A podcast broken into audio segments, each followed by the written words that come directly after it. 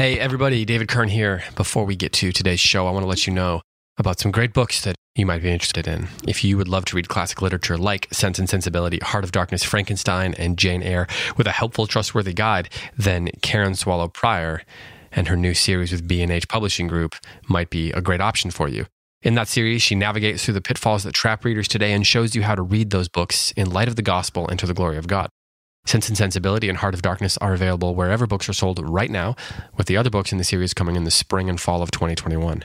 You can learn more at bhpublishinggroup.com slash classics. That's bhpublishinggroup.com slash classics, or you can get copies of those books wherever books are sold. Hello and welcome back to Close Reads here on the Close Reads Podcast Network. I'm David Kern, and I'm joined as always by my old friends Heidi White and Tim McIntosh. Heidi, Tim, how's it going? Welcome back to the show. Thank you, David. It's terrible, David. I'm having a hard day because of these moths that are invading us. It's like 8 a.m. We're on the migratory pattern of the Miller moth, which, as the Miller moth is its adult name for the army. Is its, adu- is its adult name? yes, yeah, well, fully grown name. I, I'm a literary person. I don't know like yeah. names of wildlife, science stuff. It's called the army cutworm. Is its like whatever larval name. And you're so being, that and you're being invaded by this than Miller moth. So anyway, but we have thousands of them. We live in the woods and we have just thousands of them enveloping our home in a cloud every day. It's like the Walking Dead around here. So they're nice hiding. They're migrating. Yeah. From from where to where? That is a really good question. And from one I side of the yard to the other, open right now, I would tell you. Um, I I have no idea, but they just fly their way across the country, and so we'll have a peak season of them for about two to three weeks, and we're about three or four days into it. So they'll be here for another week and a half. Oh. So, so, this is uh this is a recurring thing. You you've been through this before. Yeah, but this is a big year for them. I was just looking it up this morning. I'm like, why are there so many of these moths? So it's like the cicadas in the south. Yes, it is like that. So it has something to do with some kind of naturalistic something people know about that I don't know about. There's some reason that we had know about other is it, things. Is it the virus? Uh, who knows? It feels like it, like the murder hornets and the moth, the army cutthroat worms, and the our COVID, pets' heads are falling off. Our pets' heads are falling off. So that might yeah. be a movie reference that like half the people know. yeah, it's from Dumb and Dumber. It's great. So I'm, I'm just imagining like these moths kind of circling up before they start their migration, and and one of them's like, "You guys, this is a big year for us." yeah. this is our okay. Year. Listen, this, this is, our eighth year, and We've we been- listen we got to migrate to Heidi and Scott's place, and we got to do yep. it now. I feel like that's force. what's happening. It's guys, we've been preparing for this for years. Literal just life. Ye- just yesterday, we were army cutworms. Look at us now. I really like the voice you're doing.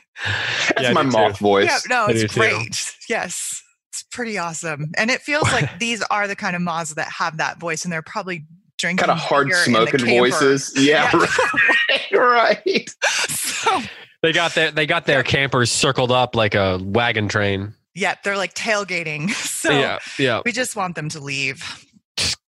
Get off my land. Get off my land. I'm shaking my pitchfork and it seems to be doing nothing.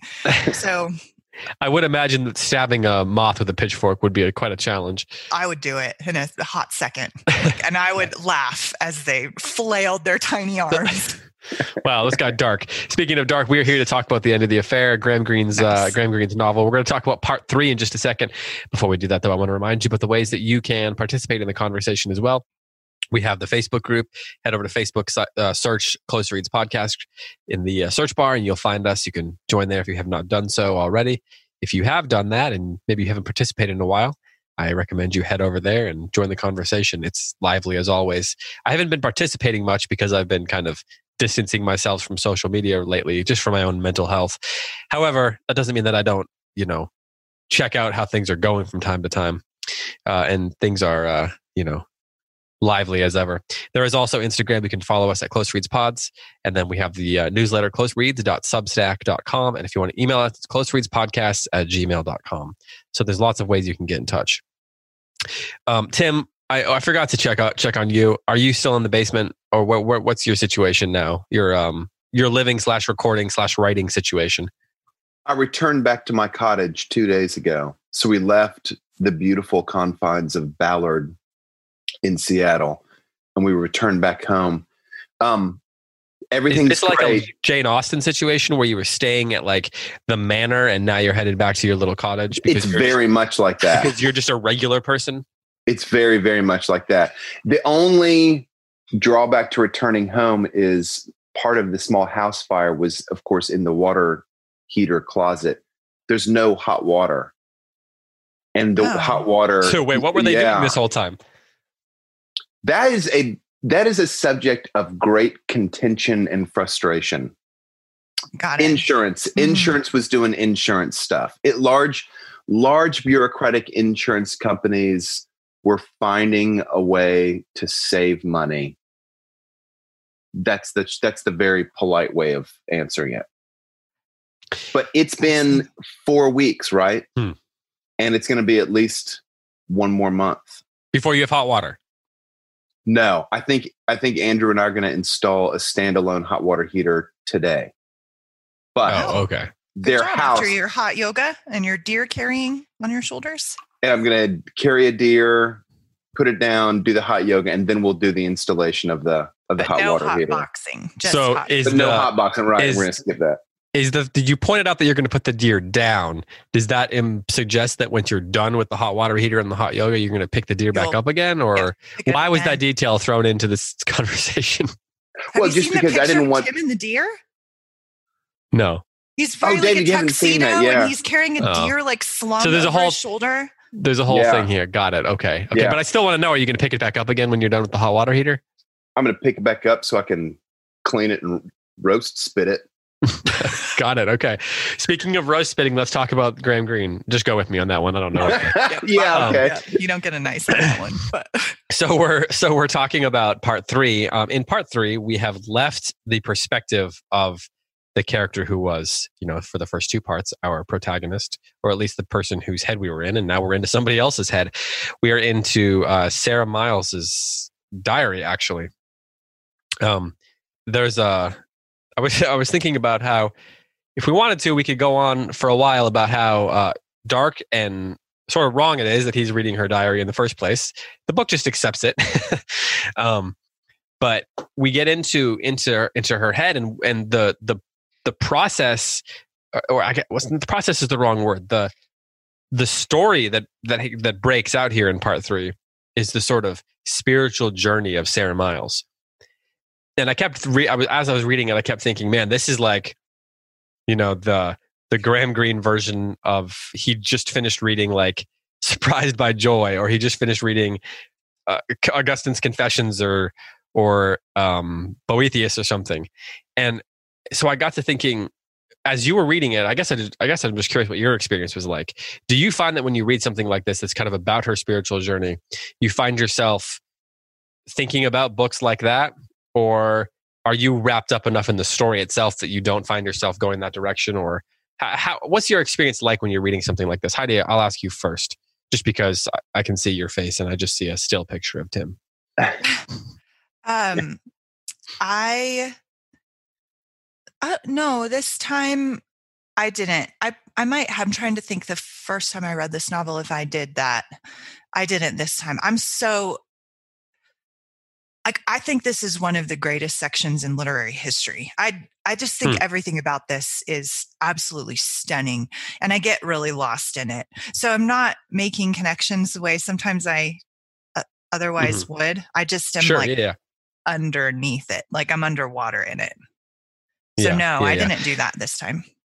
It's just funny because you know sometimes you read stuff like this, and it's so you know when you believe things deeply or you're very you you care about your faith. For example, it's easy to get into like theological debates. You know, what what theological point is Graham Greene trying to make in this part, or is he trying to? Is it almost like an allegory? Is he trying to make some greater theological argument for something? Um, and not that I was, you know, I'm I'm able to shut that off, but I find myself, you know, wondering if that's what he was going for. Like, did he want us to make those connections? What do you think, Tim?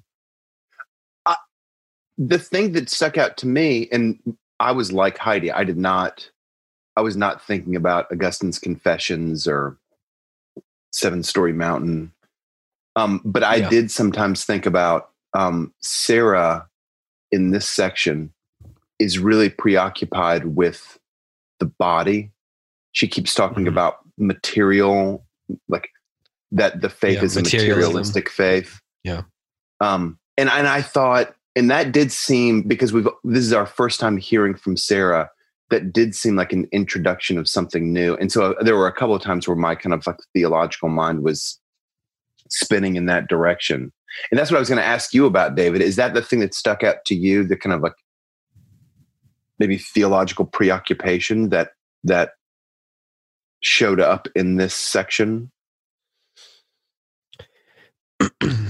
I think the thing that stood out to me that made me think of, you know, Augustine and other works like that is the sort of um, inner battle going on, the sort of um, yeah, you know, the raging against not well, raging is the wrong word, the sort of you know not wanting to believe type scenario, but you know, eh, despite everything, finding that wait, maybe I do, mm-hmm. um, and the sort of um, the battle against it, you know, the and the way the the, the way she talks she, it, she talks about how it's like writing letters to to god. That's kind of how it evolves right? At first it's these these journal entries and then it kind of evolves into where she's, she's uh, acting as if they're they're letters. And so the way that she kind of is speaking to god and raging i'll use that word loosely but raging against him and raging against the faith that she seems to be being drawn into was what reminded me of it. It wasn't I, I wouldn't say it was like some kind of you know theological uh, point per se so much as the the journey that she's going on the way her her perspective is is changing and how she doesn't want to have ha- happen to her what is happening to her mm-hmm. well i agree and i think that graham greene goes to some pains to keep this section from becoming a an abstract theological yeah, yeah. treatise or something. Yes, like he he works really hard as a writer to keep the focus on the what's going on with Sarah as a human being and the pain that she's in. Uh, on in my book, I have um, the Penguin Classics version in my book on page seventy-seven. It's uh, the letter is labeled 10th of July, 1944. And this is when she sees uh, Richard, the speaker, out in the common. The speakers were there again as they were in June, and the man with the spots was still attacking Christianity and nobody was caring. I thought if only he could convince me that you don't have to keep a promise to someone you don't believe in, that miracles don't happen. And I went and listened to him for a while, but all the time I was looking around in case Maurice might come in sight. He talked about the date of the Gospels and how the earliest one wasn't written within a hundred years of Christ being born. I'd never realized they were as early as that, but I couldn't see that it mattered much when the legend began. And then he told us that Christ never claimed to be God in the Gospels, but was there such a man as Christ at all? And what do the Gospels matter anyway, compared with this pain of waiting around and not seeing Maurice? Like this, this whole section for her is never about belief. It's always about her pain and her suffering and and and her desire to be free of the the inviting love of God because it just feels like oppression to her. And and I love that about this section. I think that that's one of my favorite things is that Graham Greene is like this is not about theology. I am not making a theological statement. Mm-hmm. I'm I'm talking about human suffering and love. And she's preoccupied the things that she's preoccupied and distracted with are not um, this or that theological point, the dates of the gospel, but whether or not Maurice is going to show up. And it's the it's the relational things in her life that are preoccupying her not points of doctrine, not points of history. To your Right. point, Heidi. Yes. And she wants to be convinced to not believe for a long, long time, months and months. But she just, she can't. hmm But she's asking, you know, she she asks for pain though. Right. Um, so go back. I want to go back to what you said. You said you don't think that it's a section about belief. I mean, I get that it's not about. theological concepts. Yeah, it's not about guess. doctrine. Mhm. That you know, that's the word Tim just used. But how? What do you mean by that? That it's not about belief? You just is that what you mean? It's just not about believing specific things. Yes. Not about, she's not wrestling with whether or not she's going to become a Christian. Right. She's, she's suffering. Like she's, she's lost part of her identity. She's, she's completely at sea, completely adrift in the world. And she can't find any pleasure in what she has, you know, in, in the mud pla- pies in the slums, to use a reference, an outside reference to C.S. Lewis. Mhm. Um, but Mhm. she no longer she does not have any vision for the holiday at sea but she no longer can abide with the mud pies in the slums that's from the weight of glory for our Mhm. listeners and Yeah. um and and she doesn't know what to do she's lost in the desert in between those two things and that's what she's wrestling with not whether or not she believes in god. She, although that's the question at hand right? The, the question at hand is is god is god make do i have to keep a promise to someone i don't believe in? Hmm so that's, but really what she's wrestling with is desire, unmet desire. And she and she does not yet know that at least by the end of it she does but and the wrestling part she doesn't yet know that it was god she was looking for the whole time so she's just trying to figure that out so i guess it hmm. is about belief but when i said that i meant more like the abstract theological concept the thing richard is trying to persuade her mm-hmm. against she doesn't care about Yeah, like yeah, the doctrine, yeah the list of the the sort of checklist. apologetics right because Yeah. he's a zealot in his own way as she says Yeah. Yeah. Apologetics. Yeah. Yeah. Yeah. Um, we'll take a step back a little bit. We'll talk, keep talking about this because this section begins like structurally. This is a very interesting section, of course, um, because on the one hand, it takes us through things we already knew about, right? It's you know the letters guide us through the scenes of you know Parkis and stuff following them, and he follows to the church. He follows her to the house where Smythe is and all that. So we already have seen the scenes and the and her journal rec- her journal recollections tie it all together. So that's done in a really interesting way. The way it reveals it is, you know, kind of it's a nice bit of uh, uh, maybe subtle is not the right word, but it's a nice bit of writing. It's a nice bit of sleight of hand in terms of the structure. But it begins in the middle of a letter. It begins at the end and then comes back around again later. And I wanted to get your opinions on why you think Graham Greene did that. At the end of part two, my fingers aren't working turning the pages here. The pages are sticking together. Holding a microphone too. Um, he says, It was the last couple of pages I read first, and I read them again at the end to make sure. It's a strange thing to discover and to believe that you were loved when you know that nothing is there for anybody but a parent or a God to love. So that's the end of part two. And then in part three, it begins with an ellipsis dot, dot, dot, anything left when we'd finished but you. We, of course, get that at the end. Why then do you think Graham Greene makes this very, um, you know, very specific choice uh, to to bracket this section with those two journal entries. Why do you think we have um, Maurice read them twice and then give it to us in the middle of that last letter? So there's two parts to this. Why bracket it that way, and then why does he begin it with that ellipsis in the beginning of the letter? Tim, let's start with the start with the, the bracketing it that way. Why do you think he does that? This the the bracketing it with the with the same letter. Ooh. David, I didn't even notice that. I have to be honest. I didn't even notice that. I I don't know a good answer to supply. You want to give a bad one? I've given plenty of those. I'd hate to like repeat that pattern. yeah, you don't want to get in the bad habit. Yeah, right. Heidi, Heidi, what do you think?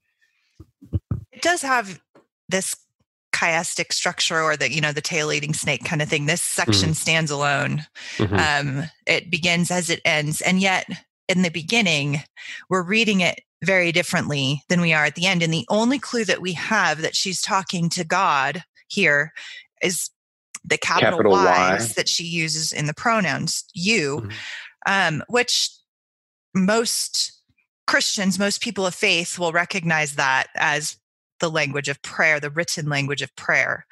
Uh, but not everybody would recognize that. Right. That's something that could come back around. So you could begin this section thinking she's talking about Maurice uh, or talking about the lover that he's afraid of, the mm-hmm. threat. And we find out in this section that she does have a lover, but it's God the whole time is the one pursuing her soul. So he was, Maurice was right, but completely wrong at the same time. And at the end of this section, we see the beginning part of the section completely differently. We read those prayers as, and I actually think that Tim's experience of not recognizing it speaks to its brilliance because by the end, she's been on this journey of conversion, reluctant conversion. And so unless you're paying attention, you might not even notice that it's the same prayer by the end because mm. it feels so differently uh, to us because all we've known up to this point is Maurice's kind of whiny, self-indulgent, all the things we melodramatic, all the things we've been talking about for the last couple of weeks. And now we get an actual conversion story that's so beautiful and profound and holy. And um and and so this I think that that bracketing of these that same letter those same entries that structuring um, t- shows us how far we've come when we read it mm. differently at the end than at the beginning mm. why do you think it begins with that ellipsis part three book three why do you think it begins in the middle of that letter the earlier he's read some i mean just in terms of historically he's read some of that letter before um, and so this he's picking up where he left off. Um, but obviously there's a different there's another layer of meaning to that which is i think this is her uh, her statement of true conversion and he still considers starts reading it as this is a threat from another lover and by the end we see it was god pursuing her soul with his holy love all the time it's mm. really beautiful at the end of um, part book book three, part one. You know, right before he she says um, at the end of that second letter, the one that that is um, February twelfth, nineteen forty six. It says, "Dear God, you know I want to want your pain, but I don't want it now. Please take it away for a while and give it me another and give it me an, another time." And then that's when he starts over. I was struck by something you said there that at first well, all, we don't necessarily know. She could have been talking to Maurice, or it could have been a journal, or it could have been whatever. But then by the end, she's she's talking to God, and here she actually names him. the very end, she names him. Um, and I was thinking about how you mentioned that the part that the first two parts really are Maurice's sort of self indulgence, and then here the while she is consumed by herself, the degree of selfishness changes so much. So are we supposed to do, well do you think that this section is supposed to make us feel differently about maurice himself?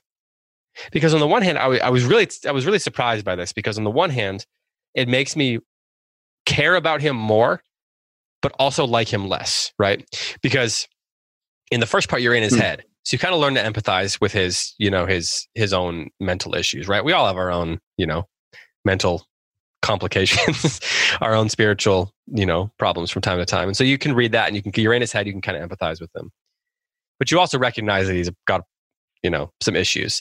Here, when you read it, his selfishness is, is, um, I think, um, made more distinct by her, even though she's kind of consumed by her own spiritual problems, uh, her own spiritual, you know, frustrations and all that. She also is thinking about him first and not herself first so often. Yeah. And so there's a, that comes like his selfishness comes into stark relief.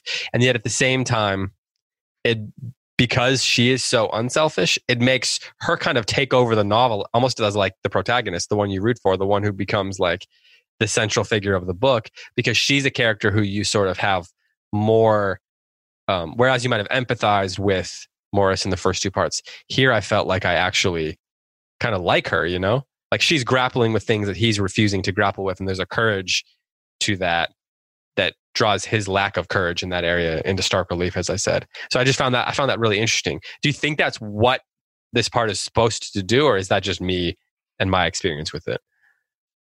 I, I think that she, I think the book does kind of become about her in this section. Mm-hmm. She's changing. She's like something is happening deep inside her. Mm-hmm. And it's the thing that Maurice, um, we don't see any of that in him. He's this kind of locked character. The only thing we see in Maurice is sort of like a desire to figure out what's happening and to get back together with Sarah. But like unravel no the mystery. Yeah, but no interchanges is happening, unlike with her. Mm-hmm. And I do see him. I, I do have a lot more sympathy with him because now I'm viewing him through her eyes, and yeah, she exactly genuinely loves him. Yeah.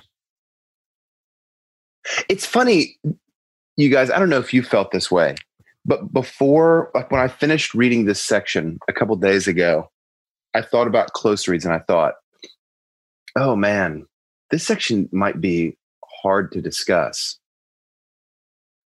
And I thought, what are the reasons why? And I thought, because it does, it's so personal. It's so. Well, you mean um, as in it brings out your everybody's kind of own individual responses because of their own. I mean that, yeah. I mean that, and I also mean that it's it is about we're reading a woman's diary. Yeah, yeah you know like there's something really intimate about that and it's not just her diary about what she did this day or that day but it's it is about her conversion. It's about god coming after her. It's about her unwillingness and then her willingness and um it, it just there's always moments there i shouldn't say there are always moments. There are a few occasions on books that we've read where I felt like, um, what's the right metaphor? Like taking a sharp instrument to a living thing is the wrong thing to do. You know what I mean? And and I feel I'm just speaking for me. I'm not I'm not suggesting that you guys do feel this way or even should feel this way. But it just feels like um yeah, I, I, don't know. Literary criticism sometimes can be a weapon, or it can just be sort of like a, a tool for cutting something apart. And I think this section is so it's so beautiful and it's so intimate that I've been kind of like shy about. I haven't known exactly what to say about this, and it's kind of funny because even in Augustine's Confessions, I think it's a great comparison, David when you read Augustine's Confessions, it's easy to kind of latch on to the kind of theological disputes, whereas so much of the book are is him praying to God. And it's you can like feel his inner self being pulled toward God. But it's just, at least maybe for me, maybe this is just kind of like a masculine thing. Um, it's so much easier to just kind of like attach onto the particular theological issue that he is wrestling with. And, and, so, and so you, in the pear tree. Right. Okay. So that allows you to sort of disconnect yourself from it. Yeah. Yeah. Okay. Yeah. Or, or and it's and it's something kind of like objectified that you can kind of like put on the table and have you know two, three, five people look at it and I'll say it. I mean, I'm I'm kind of this is a little bit of a confession. I just um I, I found before we got on close reads today, I was just like, gosh, this is gonna be a little bit complicated because I this section is overwhelming. It's it's so um it is so poignant. And so half of me really wants to kind of dig into it and the other half of me thinks okay by digging into it though i don't want to destroy it. I don't want to cut it up. Yeah. Yeah yeah. No that makes sense some I, I you know it's funny we can do some inside baseball here i suppose because i i thought a lot about how to talk about this section eh, for the exact reasons that you're talking about although i don't know Yeah. that i was ready to name them the way that you just did but part of me was like maybe we should just do the whole let's each grab a passage that we like and just kind of enjoy it you know like see see what Yeah. happens when we talk about you know what is, i mean it might say a lot about each of us now that i'm thinking about it out loud the passages that we choose it might like it might be too easy to try to read into each other's choices um, so that's what you're struggling with huh tim right. that was part of you you know like are, is the thing that you choose going to be indicative of what your uh your own Like my inner turmoil, Yeah. like what my inner self is, is wrestling with the, at the moment. yeah yeah exactly or something to do with your own spiritual journey or something like that Right. so maybe we shouldn't do that we know now that i've said that out loud too but i you know i think there's no great there's like in some ways i think that might be indicative of why this um or what we're talking about might be indicative of why this book has stood the test of time because there's no there's no easy way to just analyze or break down exactly what Graham Greene's doing here. Like you can look at this all through the lens of his Catholic faith. You can look at it through the lens of confession, or um, you know, you can look at specific scenes through a specific lens, like the scene where she sees the crucifix and is reflecting on that. And you could you could look analyze it through, you know, what we know about Greene and his Catholic faith, and you know, you know his, or you can look at the book through his own infidelities or affair. yeah and so, eh, but in a way like it doesn't really hold i mean i guess it would hold up against that but those things don't really hold up against the book It's not enough. yeah and so i think that must be one of the reasons why the book has lasted so long and some people consider it one of the you know great classics of the of the 20th century william faulkner certainly certainly thought of Mhm. it that way um maybe that's just you know what great books do especially great books on topics like this they just kind of resist um they resist any kind of over, overly simplistic approach to to breaking it apart Yeah. So I have a follow up question to what you just said, Tim. Yeah. Is is that response that you have that is it is it because is it out of a sense of like personal discomfort with that kind of depth of examination of a human soul and what that might require uh, publicly, you know, on a podcast? Or is it like a sense of respect as if we're like intruding upon the holy of holies? Right. The latter. Okay. Yeah. Yeah. I mean, I just, I just imagine, um, I'm trying to, it's imagine someone actually going to confession hmm and like being in the throes of it and then taking that out of the confession booth and saying hey everybody gather around. Let's look at what she just said. It just feels it just that feels that would be awful. That would be a terrible thing to do. And I totally understand what Graham Greene is doing is that's exactly what he's he is making for his readership that sort of thing public um and that's part and it's part of what makes the book so powerful but i think i just got so connected with this section that the act of um, close reading it, it just made me feel like, yeah, like it was a little bit disrespectful. And I get it. I, I get all the problems with what I just said. Come on, Tim. This is a novel. This is, you know, I don't think that A that's character. a problem at all with what you just said because I think that's the one of the things that novels do is that they they expose that exact thing that you're talking about that like hidden holy of holies the inconsolable Mhm. secret as lewis called it in the weight of glory which i've referenced now twice in this particular podcast so but one thing that i i think i had a different issue in thinking about talking about this yeah, I don't have a problem dwelling in that space at all. Like I'm for that all the time, like every day. Let's do that. uh huh, So, uh huh. but yeah you went to school for it I, I I think that this is the most human thing you can talk about. I would a thousand times rather talk about this than almost anything else. Um, well, what about the um, Last Dance? Would you want to talk about Michael I Jordan? Would, yes, but one of the reasons I love the Last Dance was because I felt like I got there through it, mm. or like in a in a in a different context. But here's here's what I also think this sports is really uh, cool. I get sports now. I'm I'm really cool about sports, sports ball. Yep, yeah, sports ball. Yep. It now I'm just. It's been a big five weeks for Heidi. Yeah, it has. It has been a big five weeks for Heidi White. Um, but here's what I found difficult in thinking about talking about this section. Um, here's my confessional. Do you remember when uh, that story about Beethoven and how he plays the piano and uh, how he plays a piece and then someone asks him what it means and then he sits down and plays the piece again? Yeah, and, very Flannery O'Connor of him. And yeah. Flannery O'Connor, exactly. That was going to be my next example. And how she says, if you can say it in an essay, then write an essay, don't write a story. Mm. Like that is how I feel about this section.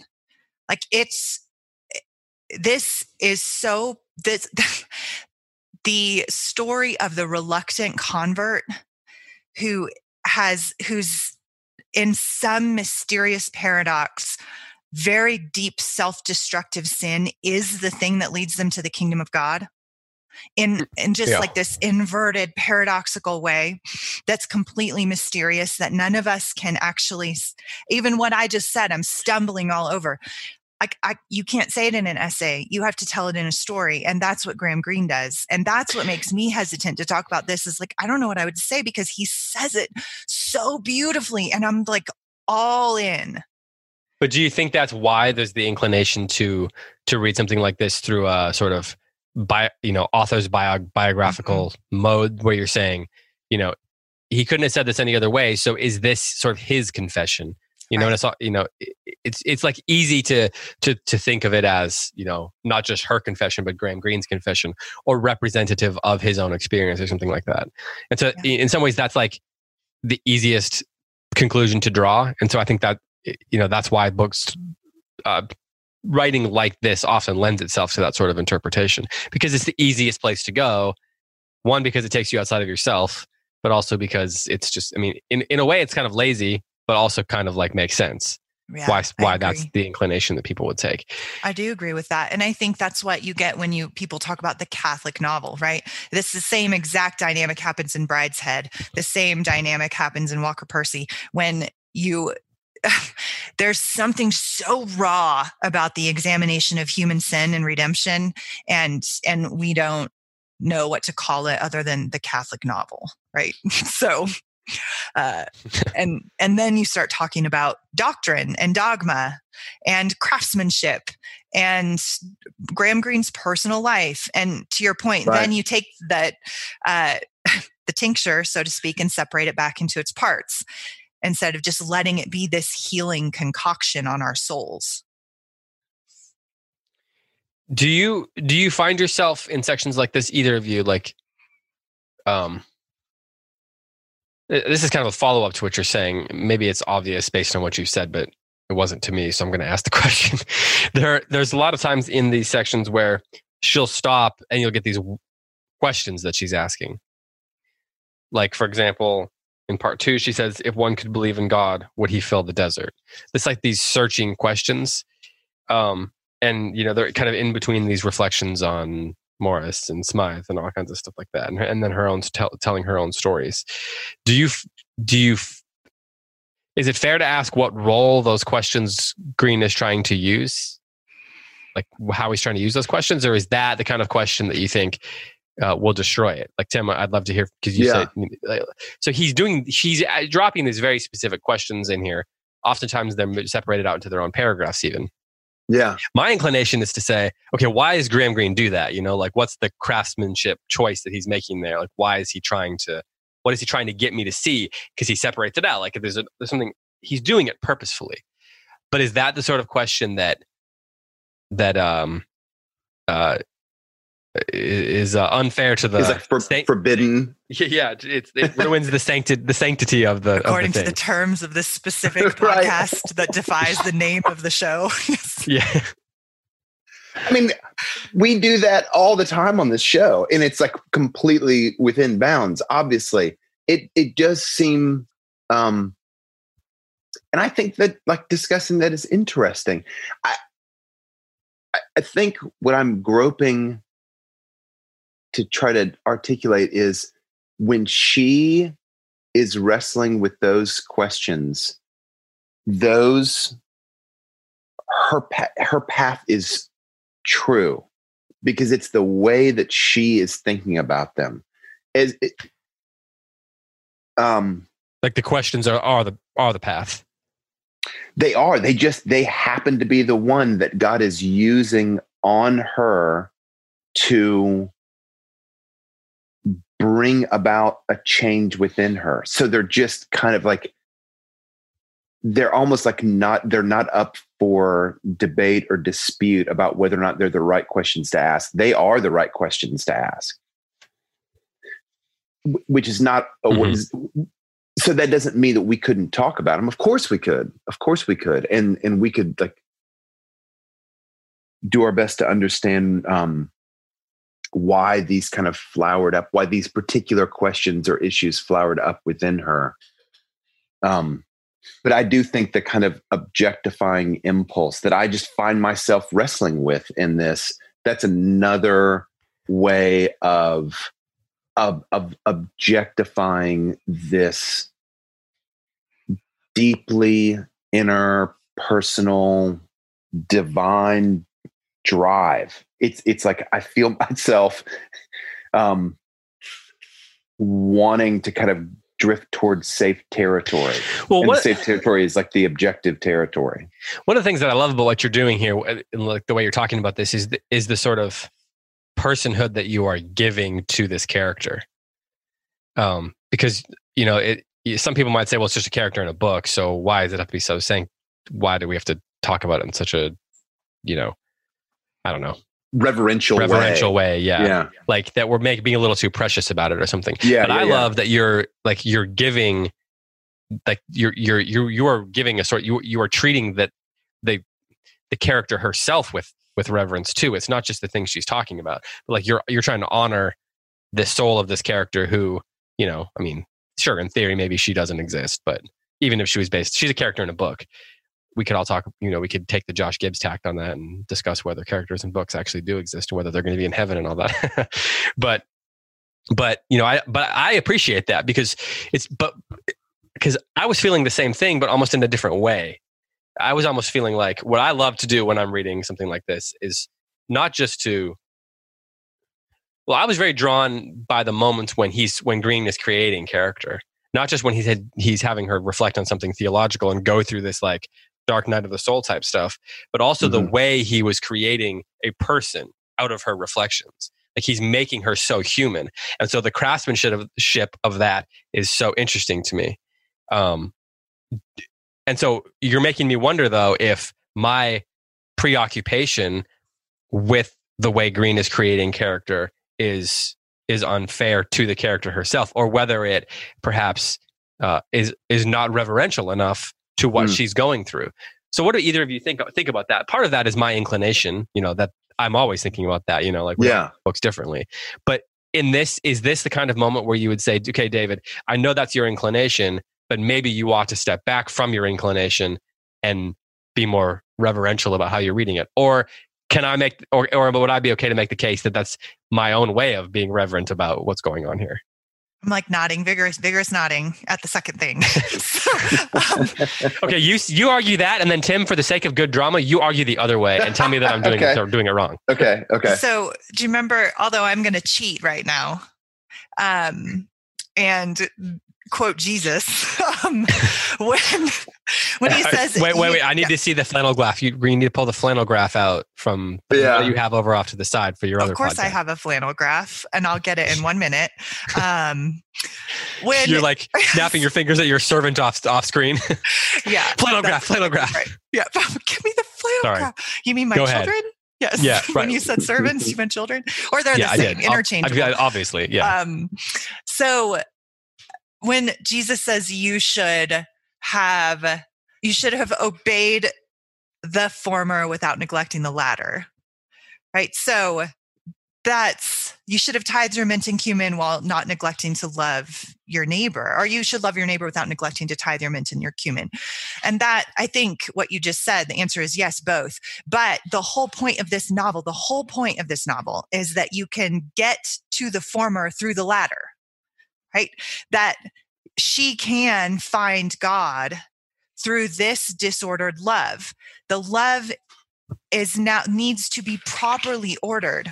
But it is like she says and your your point about maurice earlier it is maurice who taught her that jealousy and love can produce a redemptive effect. Like the demand that maurice made on her to love him alone is one of the things that led to her conversion henry's incredible duty to her and his faithful steady presence in her life is even though he was boring and all the things that Maurice wasn't, was one of the things that led to her conversion. So you can find the former through the latter. And I think that that is part of the whole question of this book and why it actually is kind of scandalous. Because one of the things that he's saying is that she finds God through having an affair. Mm. And and that's that's actually pretty controversial. Mm-hmm. So we should, you know, that's that's one of the things that she claims in this section. But to your earlier question about the questions, which I think Tim, you're right that these are the necessary questions that Sarah has to ask. They're not a theological statement. It's it's a human contemplation of the disordered inner life that she's saying, how do I reconcile all of these fragments with God? With mm-hmm. this, this this pursuing capital L lover of my soul who's demanding from me exactly what Maurice is demanding, but I love Maurice and not him. Like that's that's her question. And that's a big question. And it does remind me, and I'm not, this is not reductionist. I think it opens the book up. Like some of it, it does remind me of the Catholic mystical tradition, the apophatic questioning tradition of asking what is what God is not.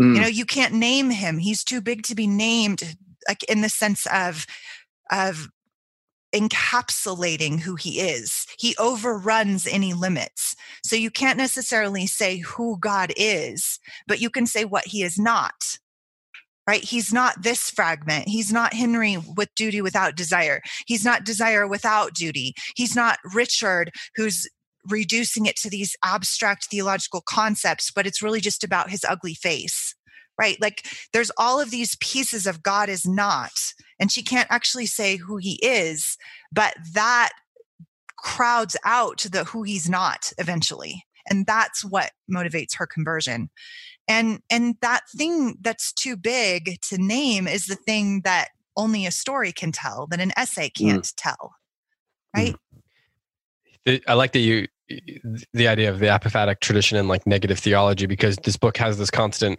uh, illusion or a constant image of being filled up mm-hmm. like god filling something that's empty or being empty she talks about that all yes. the time so I, I, think that would be incons- uh, consistent with that okay tim your turn I don't know that I could argue terribly co- coherently. So, uh, is the thing that I'm arguing that David, like by trying to understand the craft behind Graham Greene's choices in this section, you're actually kind of like destroying the thing that we uh, that that most moves us in this book. Is that what that argument that I'm supposed to make? It, well, I guess. It, do you think that if I'm inclined towards you know a sort of metatextual read on the choices that greene is making as an author that I'm not being reverent enough towards what the character is oh, going through. Oh, no, no. I mean, sorry, David. sorry, David. Like the way yeah. you read. no, I mean, I'm emphatic that the reasons I was reluctant, that I was like felt awkward in discussing this section, it's like they have 100% to do with with me.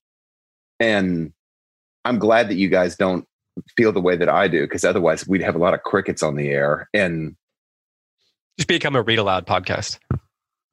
Yeah, that's what I felt like doing. What you suggested earlier that like maybe we should just take sections and read it. That's to me, I felt like that's a great solution because of reasons that I've mentioned. No, I think your desire to kind of understand the craft behind it is wonderful.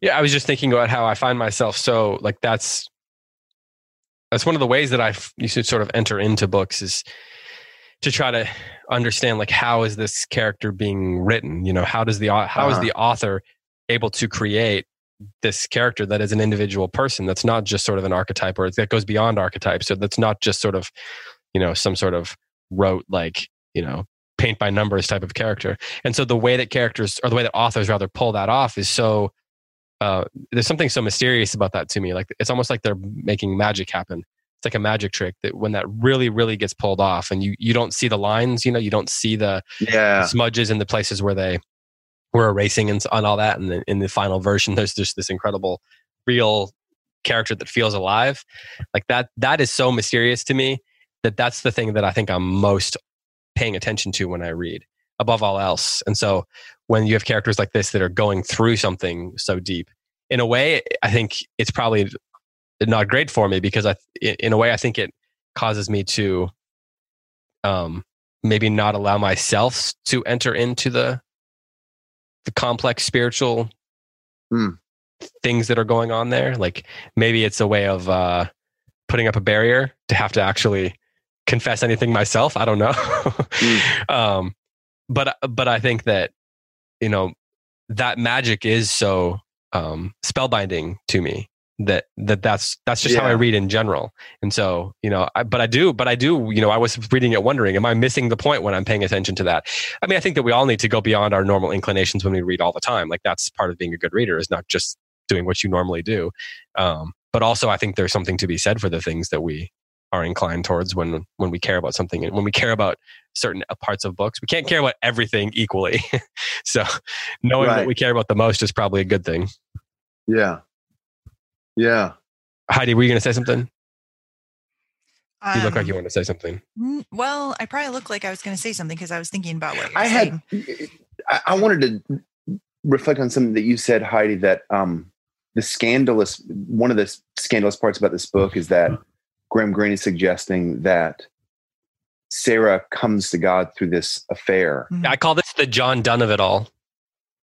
Why do you call, the John Donne of it all? Yeah, because he has you know these the the poems with the conceits where you know like his identifying like rape with you know and oh, oh with, oh, oh, with um what's the pursuing love of God with, yeah yeah with the pursuing love of uh-huh. God yeah that's the phrase yeah it's it's the notion that we could come to God through our own sin is something we see in like other books that we love and adore mm-hmm. crime and punishment is like a murder is the impetus for this long what? Raskolnikov's long journey. Uh, David, spoiler alert. Um, Jean Valjean. Come on. steals. Jean Valjean steals. yeah, you, you can skip it. punchline. Jean Valjean steals yeah, bread. He steals, and that's or he steals the candlesticks, mm-hmm. and he yes, that's what like begins his turn. Yes. And so we recognize that. But what's scandalous, I think, about this book is the notion that it's because I think romantic love and because sex are so closely tied to like the deepest things in us that's i think the thing that feels scandalous whereas the stealing of candlesticks is not quite it's, it's safer territory isn't it strange that almost like a murder of an old woman brutally and it feels less scandalous than totally than, totally. than this is than their affair in this book. Yeah. So like it's like the disorder is like there has to be a disorder for god to to create you know order out of her. I mean i, I don't want to say there has to be that's like a i don't mean to say that god has has to have things a certain way. Um go ahead heidi yeah i i mean i think that you're that is the scandal of this book that she, he is claiming sarah is claiming uh, that because of this because of her love for maurice she Mhm. found God. hmm That's her So is the implication? So you know the line from we talked about last week about how the sort of risque elements of this book had to be there for Greene to make his point. I think we're talking about that now a little bit, we, you know, without saying it. But in do you know how there's the line where it says that you know Henry wouldn't have known what was going on, like he didn't know. She says he wouldn't have known what the sounds were or whatever. Um, do you think that that that that that is why he is himself not drawn to th- things of a spiritual nature. Everything for him is just sort of about the intellectual exercise. That he has, he's not, just as he is not drawn to, he has no passion towards her. He also has no capacity or, well, I don't want to say capacity, but he's also not drawn to things of the spiritual life. Is that what is, is the book implying that that's what's going on there? I think so. Yes, I think uh, in the in that amazing scene in the church, she's remembering when she's looking at the crucifix and contemplating what it means to have a body. Um, in my book, it's on the bottom of page eighty-eight. It's What's this? What's the the date? the reference is that they're talking about the church that she visited with Henry, the Spanish church. what date Um, is the letter or the the entry? uh, the second of October, 1945. Okay. The, the, so they're they're visiting a church, and she doesn't like the crucifix. Uh, and she says, "When I came out into the plaza, I said to Henry, I can't bear all these painted wounds." Henry was very reasonable. He's always reasonable. He said, "Of course, it's a very materialistic faith, a lot of magic." Is magic materialistic? I asked. Yes, eye of newt and toe of frog, finger of birth strangled babe. You can't have anything more materialistic than that. In the Mass, they still believe in transubstantiation. I knew all about that, but I had an idea that it had more or less died out at the Reformation, except for the poor, of course. Henry put me right. How often has Henry rearranged my muddled thoughts? Materialism isn't only an attitude for the poor, he said. Some of the finest brains have been materialistic. Pascal, Newman, so subtle in some directions, so su- so crudely superstitious in others. One day we may know why. It may be a glandular deficiency. So, leaving aside how hilarious it is that he's his claim of materialism, he's reducing to a glandular deficiency. Mhm. Mhm. Um, When I first read that, I was like, "That's a weird way. to Bring time to bring Paul Newman up." yeah, modern. um, that here is we see him doing exactly what you just said.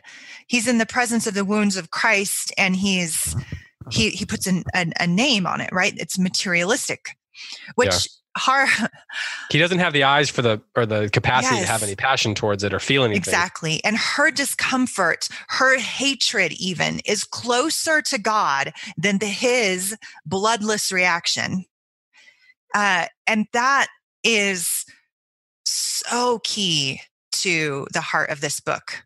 So key to it. You know, it- that strikes me that you know this is a this is a flashback, and what we're seeing here is that at least she has the capacity to be, for lack of a better term, or maybe this is the right term, she has the capacity to be aroused by what she sees there. You know, her there's a there's a spiritual capacity in her to to respond to it. Like the fact that she doesn't like it suggests that she has the capacity for what's going to happen later on.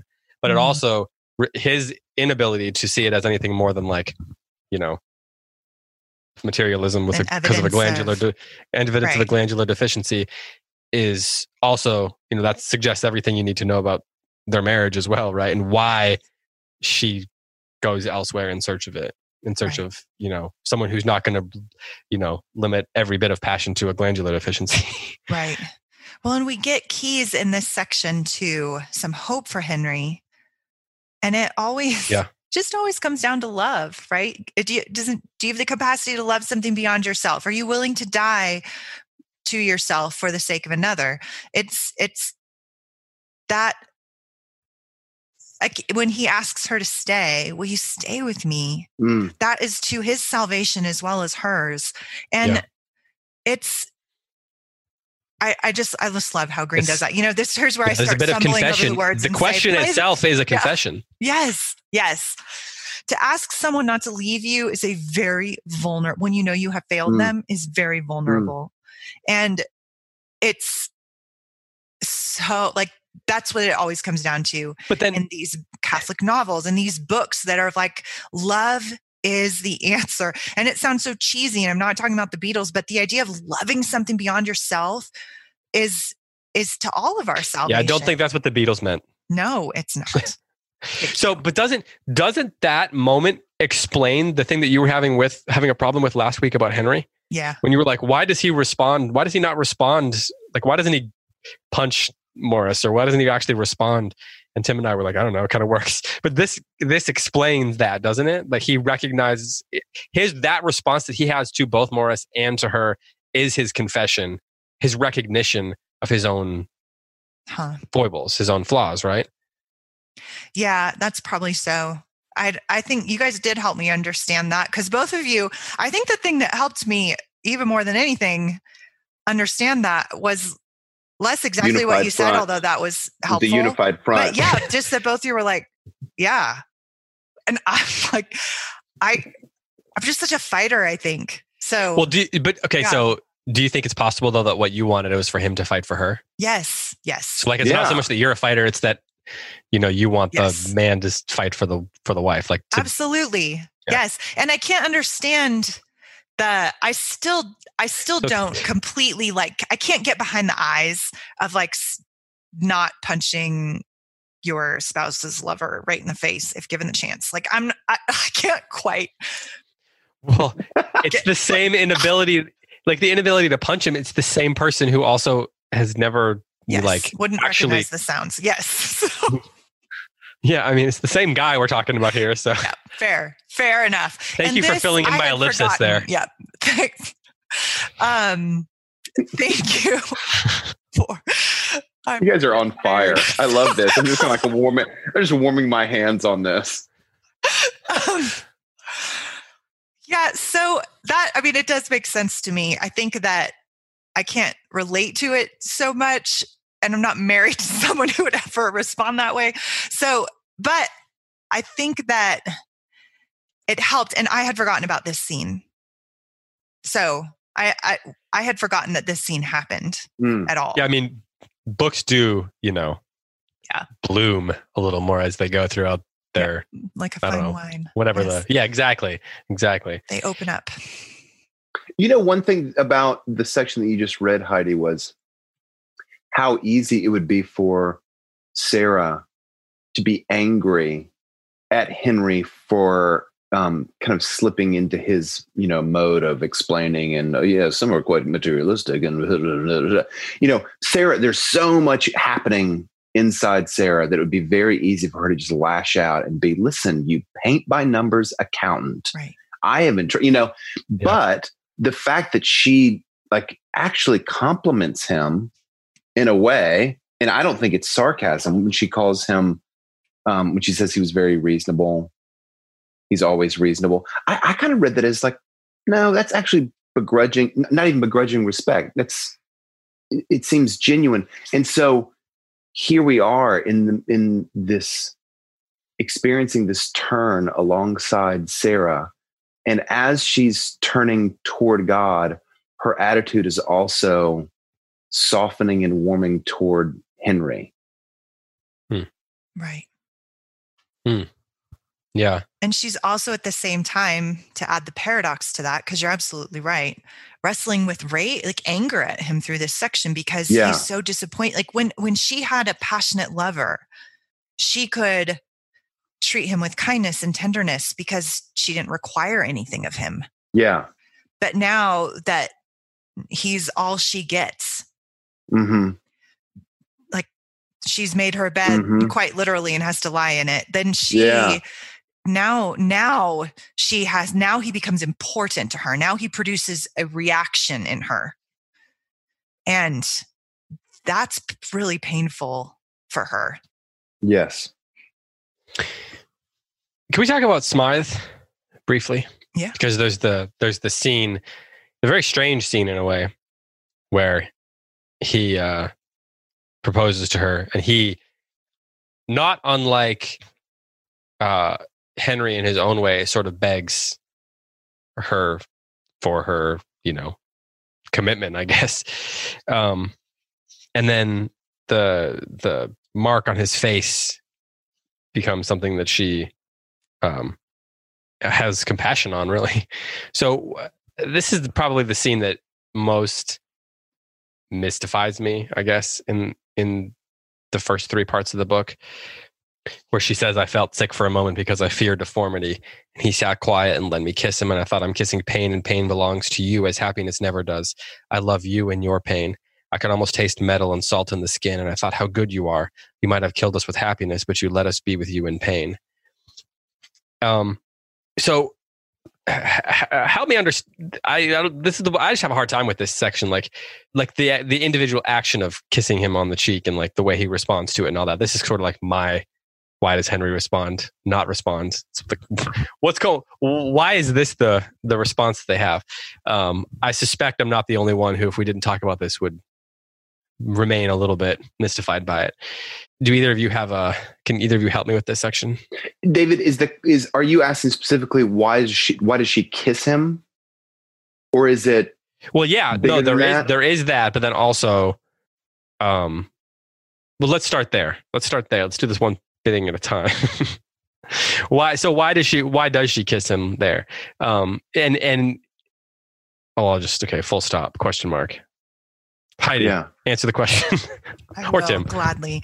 Um, so, and like you guys last week were like, well, yeah, this is my, well, yeah, this is so his blemish on his face is the equivalent of her affair with Maurice. It is the thing that both is the conduit to God and the ultimate obstacle to God it's it's a blemish on the image of God. So it's probably I would say this blemish on Smythe's face is maybe the most allegorical, directly allegorical element of the story in mm-hmm. my interpretation.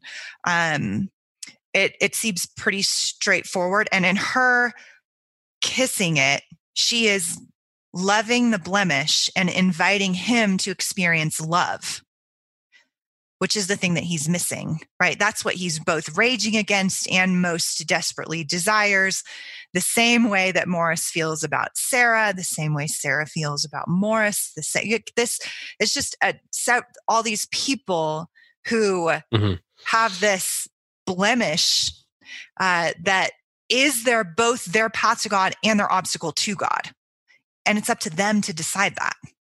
Maybe it's just the direct allegorical nature of it that seems not in keeping with the rest of the book that was throwing mm. me. It just maybe it seems a little bit too allegorical for for for. Yeah, I think that's fair. I and know. I said I think I I think I said on the air. I know I've said to, to both of you that there's some elements of this story that derail a little bit for me, and as we get to the end of the book, that's what I'll be talking about specifically about that. Uh, Tim, do you do you agree with me, or or do you do you think that this that that moment works uh, within the framework of the book? I think it works. I it, it feels a little bit thin. I mean, we're talking about. Can we all think this is a really great novel? Mm-hmm. Um, this is one of the thin parts to me. Not because it doesn't, Agreed. not because it's not germane to the story or thematically like unified, you know, all those sorts of things. I think it is, but for some reason it does feel a little bit inserted. I mean, I okay, I'll just read a little section. Um, to expect you, this is Smythe speaking to Sarah. To expect you to love a man with this, he turned his bad cheek toward me. You believe in God, he said. That's easy. You're beautiful. You have no complaint. But why should I love a God who gave a child this? He's talking about the scarring on his cheek. Do people actually feel that way? Absolutely. Absolutely is that the can I buy that's the reason why he's kind of manufactured this whole like inverted cathedral yeah. of um, rejecting God. I can buy that also. For some reason though, um, it feels thin and maybe just because we just don't know Smythe that well. Yeah. Maybe it's just not quite earned enough. Maybe so. Yeah. I mean, I, maybe part of the problem for me is I just don't, th- that being laid out here as the as the impetus for his rejection of God and the, the the the degree to which he's rejecting God and become so passionate about it. Like if you told me that his parents, you know, that it was a Keats situation, both his parents died of tuberculosis when they when he was like five, and he grew Mm. up like in a Dickensian orphanage and went through all these experiences. I'd be like, okay, yeah, I can see that. Multiple But he genres. Yeah, he has a rough he has a rough birthmark, um, and like he's now re- his whole soul is rejecting, you know, everything about God. That does that that seems like a bit of a reach to me. So maybe I'm wondering is so is there just more to it though? Or maybe Greene really is just trying to like maybe he wanted maybe he maybe he felt like he needed to have a really direct allegory that was obviously graspable within the I- story. that's my that's my sense of it, but maybe I'm missing something too. I I think that this whole storyline is a bit forced, although I think it serves an important part in the narrative. Uh, for Sarah, we we do need that grounding that she's not asking abstract theological questions, and that's what he provides. Um, and but the birthmark thing does feel a little bit too on the nose um but kissing the birthmark didn't like if we're gonna have a to me birthmark that's Yeah. how i felt like if you're gonna have like a birthmark that represents the blemishes on our soul you gotta have her kiss it Yeah, yeah, I, I was it's got to be done. It I was- has to be done.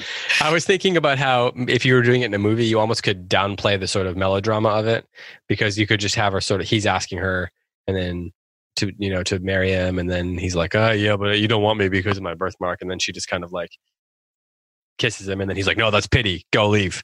You know, you could downplay all the melodrama that's that she's expressing in the scene and make it seem more naturalistic than I think Greene manages to pull off in the moment. Because she could just you could kind of have her just kind of be like, thank you for everything. You're kind of a nice guy. Here's a kiss on the cheek, which would then be in stark relief to what he actually wants. right um, but anyway, who are we to you know over criticize Graham Greene? Right? We just have a podcast. Fair so actually, let me say that again. We have a podcast. We can criticize Graham Greene. All right. Well, we should probably move towards wrapping this up. Do either of you have any final thoughts on this section? Um, as You we, guys, I've got a lurker in my backyard. I'm going to go check him out real quick. Sorry. I, I think I know what he's up to, but you just got to check out a lurker. Hang on. okay. Are we leaving this part in, or are we taking it out? Are we? that's entirely up to you i'm kind of into it do you want to make up a story about the lurker Yeah, we should have just had him sit here and narrate. he's probably just trying to deliver a package or something That would be pretty funny. It's just a, eh, the guy's wearing a UPS uniform, and Tim's like, "There's a lurker a in the lurker. backyard." I've been reading Chesterton. It's definitely. Okay, I'm back. I'm back. You guys, this is such great theater. Remember how I told you that like the insurance company Yes. was Yes, that's that the was story. I that was, was just an thinking of. insurance man. That was an mm-hmm. insurance man. What was he doing? He was taking photographs. Checking the water heater. Um, well, he's on the outside of the building, so uh, He's a private detective. His name is Portis. Porkis. Parkus. Parkus. We'll get there. Porcus. Porcus. His name is Porcus. I love it. I love it. Close reading is my speciality. So, you guys want to hear about a story that I'm gonna I'm gonna I'm right I'm gonna write? Yeah. yeah, It's gonna be about um these this couple. Porcus, the insurance It's photographer. gonna, it's gonna be about this couple who um they're actually married or together or whatever, but they go around to sporting events and they they do the fake kiss cam thing to fool people. So Yeah. like you get on the kiss cam and then he like gets down and he proposes and then she's like, oh yes, and then they get like free tickets and free swag and stuff like that, and they go around doing that over and over again. And um, I'm gonna it's the characters' names are gonna be Connie and Floyd instead of Bonnie and Clyde. So it's gonna be like a 21st century Bonnie and Clyde. They go around like What's their secret life? Do they have a secret life? Or is that their secret life? did you need more of a secret life than that they're going around pretending that they're not married and getting free swag from hockey games? I mean, come on. No, I love it. I think it's great. I just also think they should be murderers. Oh, you want them to actually be Bonnie and Clyde? Well, no. So obviously, the guy's going to be an insurance guy who Of goes around taking pictures, scoping out. You know, I Sco- love it. Connie and Floyd. Floyd. How old are they? probably like twenty. In their They 20s. gotta be- yeah, They got to be young. Yeah. I- I'm and they're just swag backstory. fiends. They're just swag Well, they're getting, like, fiends. free They just can't tickets, get enough they're- of that swag. Uh-huh. yeah, they're getting like well, you know, it's like social media currency. hmm Do they get recognized and get caught? Well, I figure like eventually they got to start wearing like masks. They got to like start dressing up and having like disguises and Like she cuts like her that. hair and yeah, Yeah. yeah. they have like big glasses and mustaches and you know, there's like stuff like that that they're doing to. Gold tooth. well, I mean, any number of there's any number of possibilities, you know. this that sounds fun. I could get on. I can. Yeah. anyway, so well, we're about we should probably we're uh, Okay. we're wrap up here. So, eh, all right, so we're almost done here. So, any final thoughts um, from either of you on this section as we lead into section four of the end of the affair? I have so many more thoughts. So I'm, I, you just, this is a bottomless section. There's no end to the thoughts. Um, so buckle up, guys. No, I'm just kidding. Um, Why don't you just why why don't you just record us a video afterwards? We'll do it as like a bonus Heidi nobody would monologues. watch that video. I just that's probably not true. There's at least four people on the Facebook group who would four watch it. people. Thank you Yeah. to my four people who would listen to my random thoughts. Um, I I get so lost in this section, like I said, that coming to the end of it and turning the page, I forget that this isn't the whole book. This feels it's so compelling this section, but it's a it's a series of journal entries. And so the next question has to be how in the world is Maurice going to respond to this? What kind of impact will this make on him? And moving forward, that's the that's the question. You, it's I. That's my exact going forward chief preoccupation because Maurice could read, have read the diary, and thought, "Oh my gosh, she really loved me that whole time," or he could be filled with kind of like a mad rage that this God who she's not supposed to believe in is stealing her from hi- from him, or could go in some other direction also. Right. So you're saying it's one of it's it's one of two options, or it's anything else in the world. or it's a multitude of different options. But I think like w- how he's going to respond is what I'm I'm Yeah, really right. curious about that too. Oh, I just have so many more thoughts. Okay, David, what's your final thought? I uh, my final thought is I want to see um I want to see if Parkis shows up again because I'm I was really interested in the uh the whole the the theme of following and watching and spying and all that sort of stuff that shows up um, in this book and and and what it how it how it plays into the ultimate conclusions and and, and the way the relationships wrap up and things like that. Greene obviously wrote his share of you know entertainments as he called them. He wrote his fair share of spy novels, so it was something that was on his mind. His brother believed himself to be a spy, at least. Um, it was a family thing, and so it, it's not surprising that it shows up uh, in, in a book like this. But I, you know, I want to get a better sense of what is Greene trying to say about that that notion in terms of the the, the spiritual life and how the characters are moving towards some sort of uh, inner harmony. Hmm. Um, and uh, and he brings it up because in this section he you know he has this the previous scenes where Parkis was following her. He she relives those scenes here and even talks about how she saw him. And then there's the scene where she follows. She even follows Maurice Right. through the streets, and so it kind of gets inverted. So it keeps coming up. So I want to see how Greene resolves that theme.